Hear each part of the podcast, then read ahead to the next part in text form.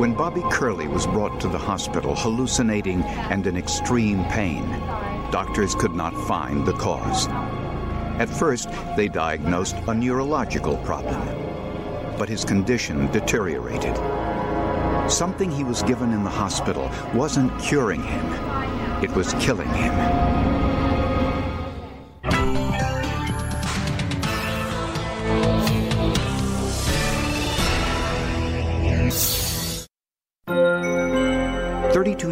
Bobby Curley was a young man with a ready smile, many good friends, and a loving family. My brother Bobby, he was a, a fun loving guy. He really was. He cared for his family very much myself and his mom and my other brother Dave. Um, he was just an all around great guy. Bobby was a perfect brother, a great brother. We fished together a lot. We'd go to Canada twice a year fishing, and we'd have a ball up there. In August of 1990, Bobby married Joanne Chopak, a young widow with a four year old daughter. Bobby and Joanne had been dating for about a year following the death of Joanne's first husband in an automobile accident. I gave them my blessings. I said it was time for him to get married and have a life of his own. They had a beautiful wedding. Bob really wanted to meet a nice girl and start a family and just enjoy life. And he said he really loved her. And I was very happy for Bob. The couple moved into Joanne's home on a quiet street in Wilkes-Barre, Pennsylvania.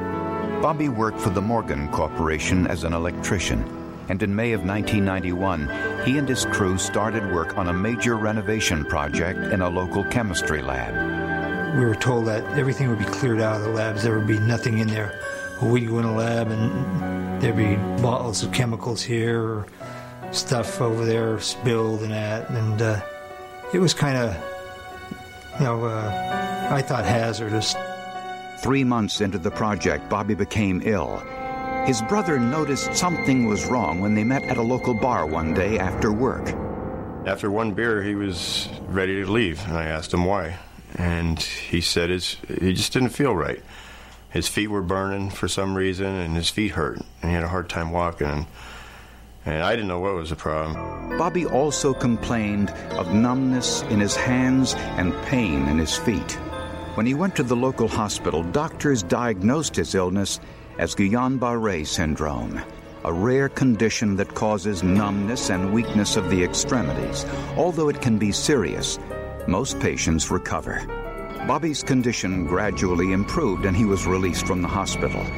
But the pain returned, this time even worse than before. He was also vomiting. He couldn't even stand up.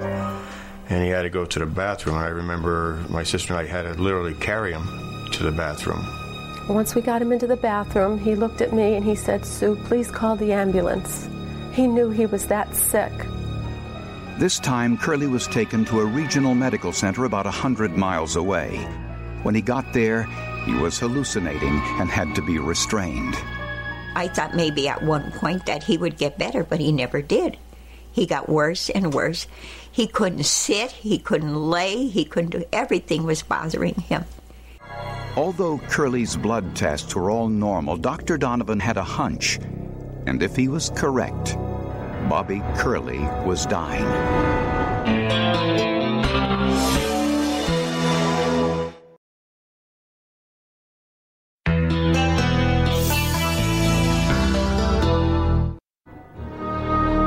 When Bobby Curley was examined by doctors in the regional medical center, his blood tests were all normal. But his doctors noticed something that had previously been overlooked. Bobby Curley was losing his hair.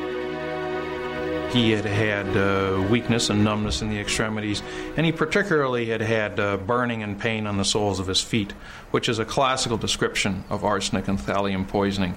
That, coupled with the hair loss, almost makes the diagnosis. A special urine test confirmed Dr. Donovan's suspicion. Curley was suffering from thallium poisoning. Thallium is a rare and highly toxic poison which doesn't show up in routine lab tests. Before it was banned in the United States in the early 70s, thallium was commonly used in rat poison. It can take months to build up in the body before causing symptoms. Unfortunately, there is no known antidote for thallium poisoning. Well, my first thought was could I save this patient? Unfortunately, by the time I was involved in this case and the diagnosis was being established, uh, there was very little that can be done. And I remember him pointing to all his um, diplomas and everything else, his certificates on his walls, and saying, All of these can't do anything for your brother. He said, There is just nothing that we can do. Your brother is going to die. On September 26th, Bobby Curley lapsed into a coma. When there were no longer any signs of brain activity, he was taken off life support. We said our goodbyes to Bobby, and we were we went and I couldn't see Bobby going. I couldn't. The autopsy confirmed that Curley died of complications caused by thallium poisoning, most likely one large dose. Hospital officials notified the Occupational Safety and Health Administration to see if Curley could have ingested the thallium while working at the chemistry lab. One of Curley's co workers believed the worksite was unsafe. In one lab, I found a, a, wiping rag that had a note put on it Thallium wiping rag, touch me and die. And I remember this was after Bobby was already sick. And I remember going to tell the other, Joey and the other guys, uh, Hey, don't go in that room and work. you know, there's thallium, it's heavy metal, it's uh, poison. Uh, I don't think we should bother be going in there.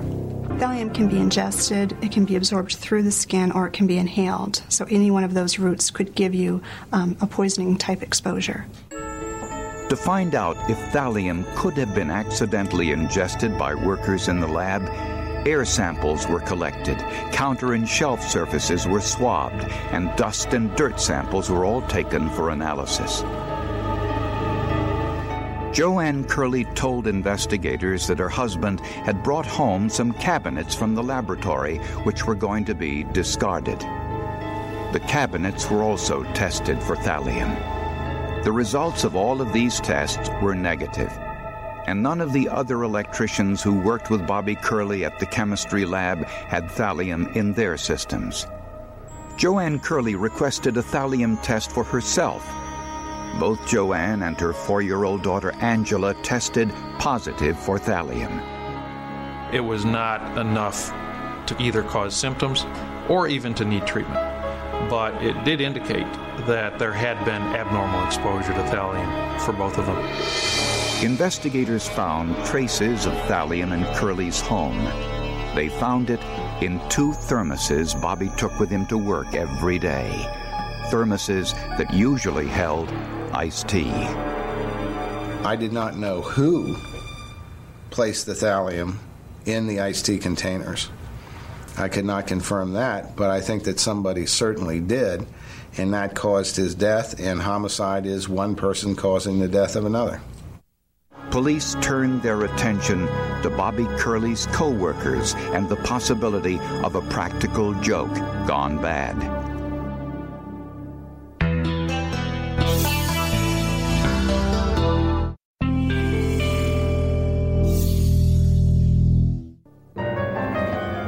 When traces of thallium were found in a thermos Bobby Curley took to work, police questioned his co workers. They'd ask me how well he got along with the other guys on a job. Was there any bad blood? Did he have any arguments? Uh, stuff like that. Bobby Curley was only 32 years old when he was named foreman of the electrical job at the chemistry lab. His promotion bypassed several older, more experienced electricians. Was jealousy a possible motive? Investigators also discovered that Curley was sometimes the victim of practical jokes. Co workers would sometimes lace his food with seasonings as a joke. Curley was just one of uh, uh, several people that had jokes played on him, but it would be like uh, hot pepper and chewing tobacco or things of that nature. And it was theorized that possibly somebody put the thallium in his iced tea, mistaking it for Valium just to see what it would do to him. When investigators looked closer at the thermoses in Curley's home, they found thallium in the threads of a pint sized thermos that Bobby never took to work. Joanne Curley offered an explanation. She recalled that once after her husband came home from work, she poured some leftover iced tea from his work thermos into the smaller pint sized one so it wouldn't go to waste. Joanne said that she and her daughter may have consumed some of that iced tea later, which would explain how they had thallium in their systems. Bobby Curley's family grew increasingly suspicious of Joanne's possible involvement in Bobby's death, especially after thallium was found in Bobby's thermos. Curley's family asked authorities if there was any way to prove whether Joanne was involved. To find out, the district attorney had Curley's body exhumed for a second autopsy. Forensic toxicologist Dr. Frederick Rieders was particularly interested in analyzing Bobby Curley's hair. When a substance like thallium is circulating in the bloodstream, it will attach to the hair root, which is a cell. Thallium then stays on the hair shaft even as the hair grows out. Hair grows at the average rate of 1.3 centimeters per month, which means that a strand of hair can contain six months or more of medical history. Dr. Rieders took samples of Bobby Curley's hair and cut them into smaller pieces, a process called segmental analysis of the hair samples. Those segments were then analyzed with a test called atomic absorption spectrophotometry, which shows which sections of hair contain thallium and which sections did not. The results were plotted on a calendar and indicated that Bobby Curley was exposed to thallium long before he started work in the chemistry lab. Curley received a dose of thallium, not a very large one, essentially two months after they got married, about a year before he died. Forensic tests would soon provide police with even more shocking evidence. Evidence that pointed in only one direction.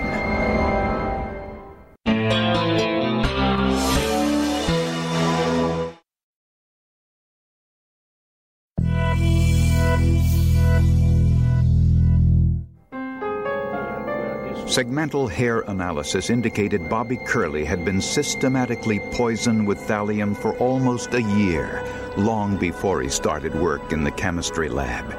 And the tests also indicated Bobby had ingested a massive dose of thallium as he lay dying in the hospital. This horrifying scenario was confirmed when Dr. Rieders discovered a large concentration of thallium in Bobby Curley's intestines. He got a very large dose not too long before he died.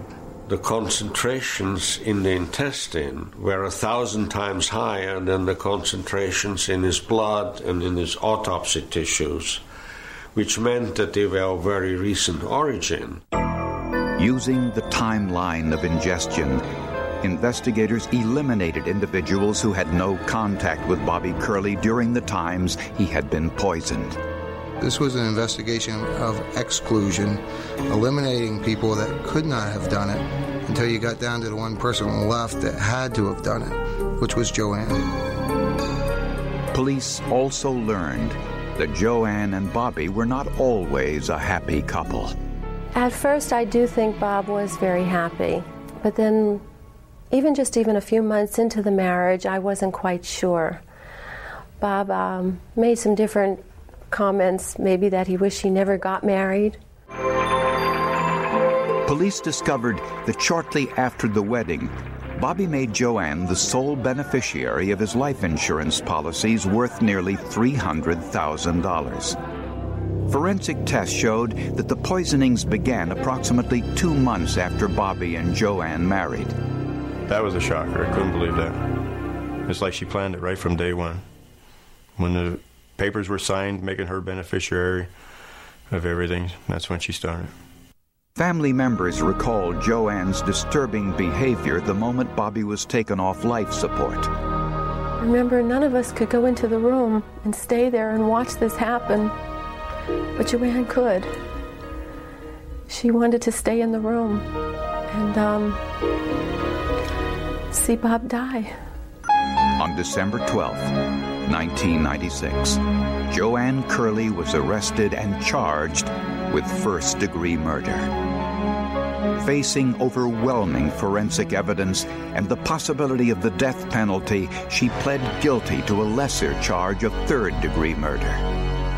At her sentencing, Joanne publicly admitted what forensic testing had already confirmed that she had systematically poisoned her husband with thallium. Today, Joanne Curley is a confessed killer. Today, Joanne Curley surrendered. In open court and under oath, Joanne Curley admitted that she personally poisoned her husband over a lengthy period. She openly admitted to how it was done, when it was done, and to the type of poison used. She placed the thallium in her husband's iced tea about a dozen times. Her confession matched almost perfectly Dr. Rieder's timeline. And that her confession paralleled it. I, I, frankly, I was amazed. I wasn't proud or delighted. I mean, it was good, but I was amazed. Joanne's confession told a horrific tale of murder motivated by greed. Her answer, when asked point blank why she did this, was for the money. I killed him for the money. Joanne said she used rat poison she found in her grandmother's basement. At first, she used only a small amount in her husband's iced tea, but later increased the amount when she feared it wasn't working. In the hospital, Joanne finished what she started.